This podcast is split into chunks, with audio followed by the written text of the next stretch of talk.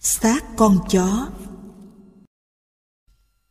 Năm đó, đâu vào khoảng 1944-1945, dân Việt chịu bao nhiêu đau khổ vì hậu quả cuộc chiến tranh giữa phe Nhật và phe đồng minh. Đường giao thông bị cắt đứt, lúa gạo trong Nam không chở ra ngoài Bắc được, bao nhiêu hàng hóa cần thiết từ cây kim, sợi chỉ đến dầu đèn, thuốc uống đều khan hiếm. Tàu bè từ bên Pháp, bên Anh không di chuyển qua Sài Gòn như lúc trước vì sợ thủy lôi, chiến hạm. Ở Sài Gòn, ở tỉnh thành thì những nhu yếu phẩm ấy dễ kiếm hơn ở miền quê. Xóm xẻo quao ở ven biển Vịnh Simla có lẽ là nơi tiêu biểu nhất gánh chịu bao nhiêu hậu quả. Lúa gạo đổ đầy bồ, bán không ai mua vì Sài Gòn bị phong tỏa gắt gao, không xuất cản được. Dân chúng trong xóm cứ rong chơi, tìm thú vui trong cảnh nghèo.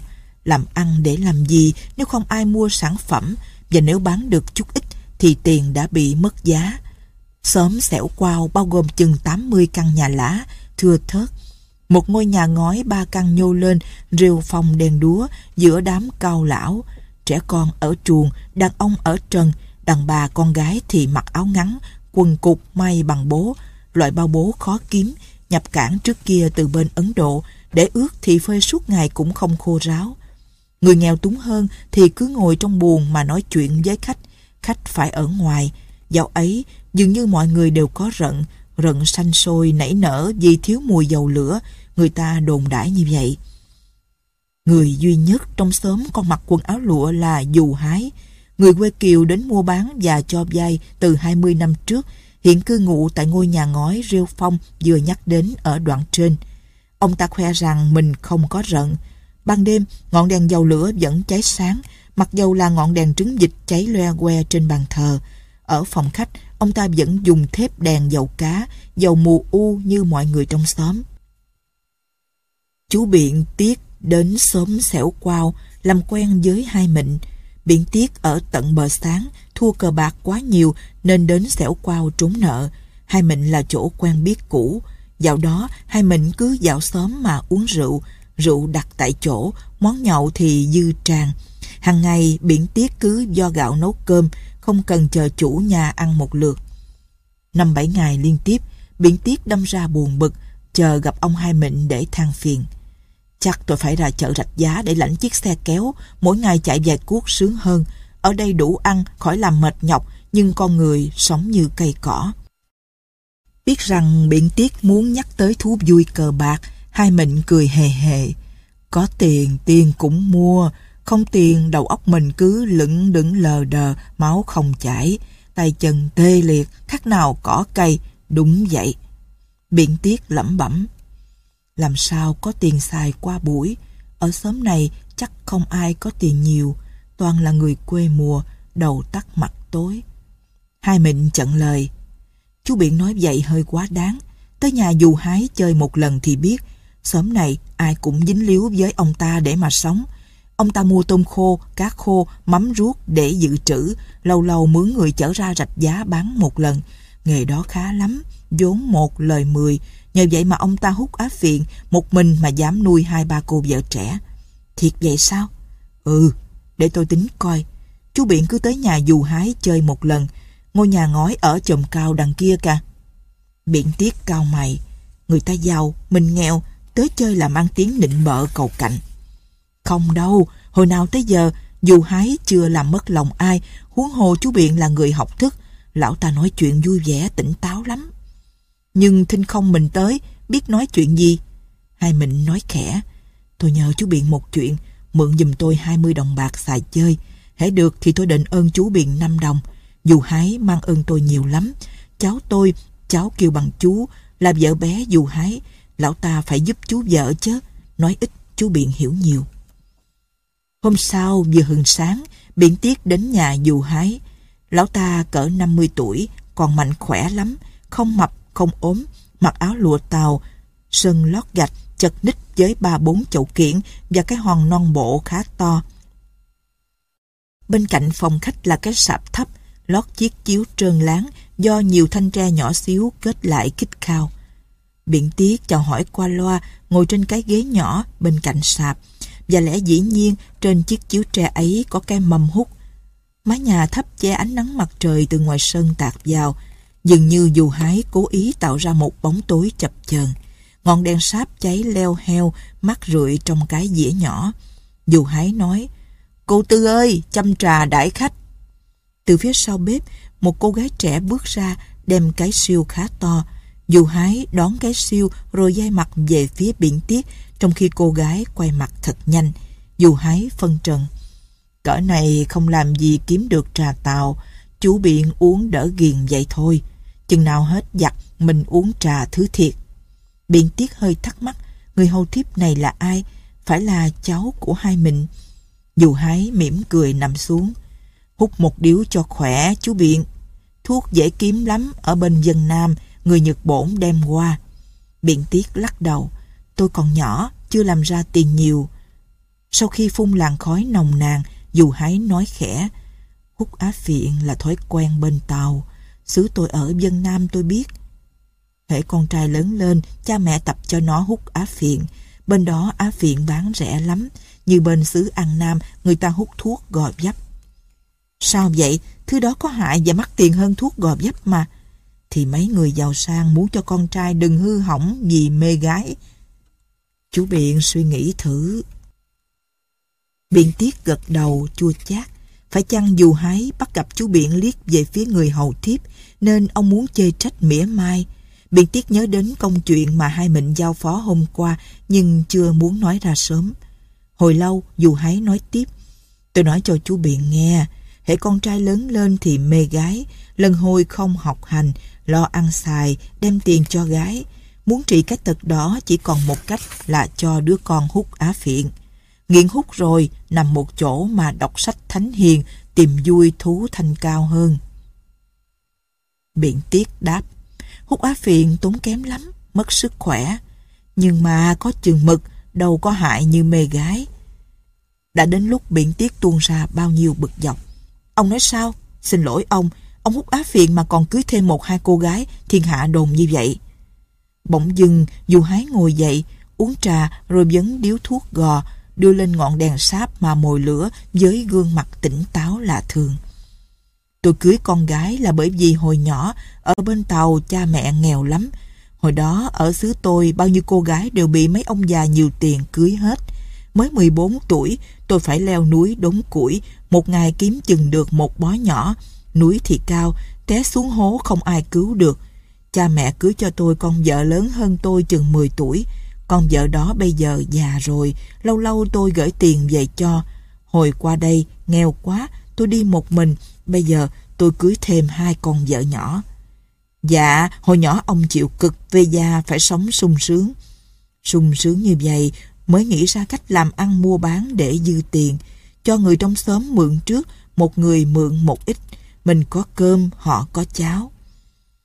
Đã đến lúc biện tiết đi ngay vào vấn đề. Ông biết ông Hai Mịnh chứ? Sao không biết? Hai Mịnh gả cháu cho tôi. Cô đó còn nhỏ, ưa chửi lộn với cô hồi nãy. Cô đó ở riêng, cái nhà đằng kia. Dạ cỡ này hai mệnh túng thiếu lắm. Dù hái biểu môi. Biết rồi, hai mệnh xài nhiều hơn tôi, cờ bạc tốn tiền hơn hút á phiện. Hồi mới gả đứa cháu, hai mệnh xin 300 đồng, bữa sau thua cờ bạc ráo trọi. Mười ngày trước đây, ổng xin 10 đồng, bữa nay ổng nhờ chú mượn tiền hả? Chú đừng nghe lời, mượn rồi xin luôn. Thôi thì đành trở về, nhưng biển tiết khó về ngay trong khi dù hái còn quá vui vẻ. Ông ta đưa chú ra sân để cùng ngắm nghía cái hòn non bộ. Trên chót hòn non có cây kim quýt, bên hông trong tảng đá đầy rong rêu có cái hang nhỏ, trong hang là ông lão nhỏ bé bằng xanh đang nằm chèo queo. Dù hái nói, chú Biện thấy không, ông già đó sướng hơn tiên, nằm trong hang, không thèm ăn cơm, không thèm biết chuyện quốc sự. Bây giờ, đồng minh đánh với Nhật Bổn làm ăn khó quá. Mình chịu cực, chớ ông già đó thì ngủ hoài. Ông hai mình nổi giận đùng đùng khi nghe biện tiết thuật đầu đuôi cuộc thăm viếng vừa qua. Tôi giết nó. Nó nói chuyện trên đầu thiên hạ. Nó tính toán từng đồng xu mà khoe rằng bất chấp thế sự, như ông ẩn sĩ trong hang, không cần danh lợi. Biện tiết đáp, hơi đâu mà giận dỗi. Dù hái nằm hút á phiện, đầu óc đầy mưu kế thâm độc, coi chừng lão ta trả thù. Hai mệnh nói, chú Biện đừng lo, đúng với tôi là nó thua. Phen này tôi đưa đứa cháu gái về nhà, ai thèm gả cháu cho đứa không biết phải quấy, riết rồi nó coi tôi như thằng ăn mày. Rồi hai mệnh trình bày cho Biện Tiết biết thêm, cháu ông hai tên là Diệp, ở một mình một nhà phía cuối xóm. Đôi ba đêm một lần, du hái đến thăm Diệp, vào lúc canh ba để tránh dư luận và cũng là để khỏi bị đánh ghen vì cô vợ ở tại nhà quá hung hăng. Dù hái thường bơi xuồng một mình như kẻ giăng câu bắt cá. Ai hỏi thì lão ta khoe rằng đó là thú vui của vua Càn Long hồi xưa. Làm vua riết rồi chán, vua muốn trở thành dân quèn, đi đó đi đây không ràng buộc, không cần ai hầu hạ.